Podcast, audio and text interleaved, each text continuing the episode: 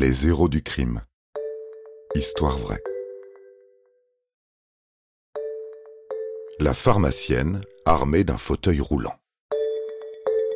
Vous êtes fasciné par les films de gangsters. Le Parrain, Les Affranchis, Scarface, Pulp Fiction n'ont plus de secret pour vous. Vous connaissez tout d'Al Capone et de Mérine. Bon, eh bien, préparez-vous à entendre les histoires criminelles les plus, comment dire, ben les plus embarrassantes, les plus consternantes et les plus pathétiques. Les criminels dont nous allons vous parler sont plus proches de Rantanplan et d'Avrel Dalton, le plus bête des frères Dalton, que de Pablo Escobar.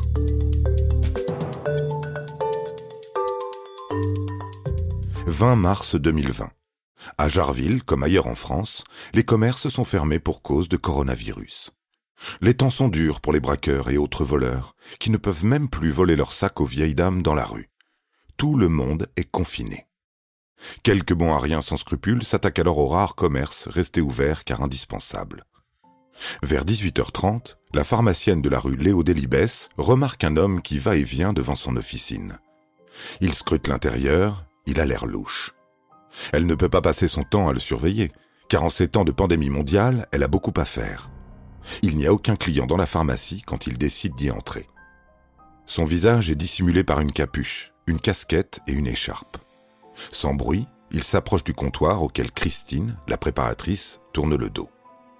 Quand il s'adresse à elle, sa voix est assourdie par son écharpe.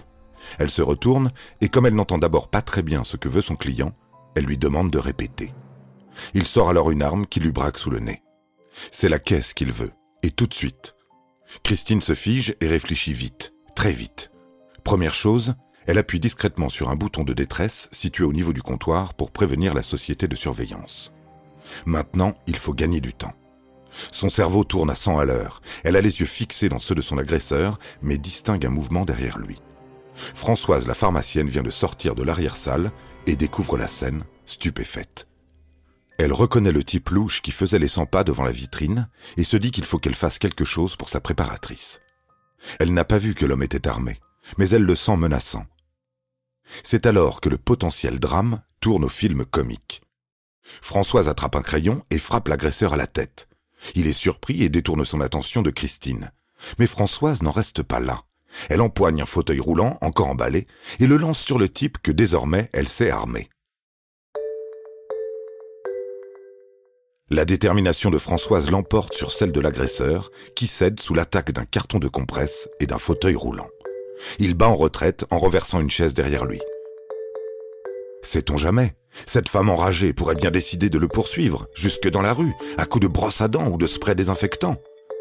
Et voilà notre braqueur au petit pied qui s'enfuit en courant dans les rues désertées de Jarville. La police ne l'a pas rattrapé. Il s'en prend peut-être encore à celles et ceux qui travaillent à nous garder en bonne santé mais elle a félicité Christine et Françoise pour leur sang-froid exemplaire. Bravo pour votre courage, mesdames. Vous avez aimé cet épisode?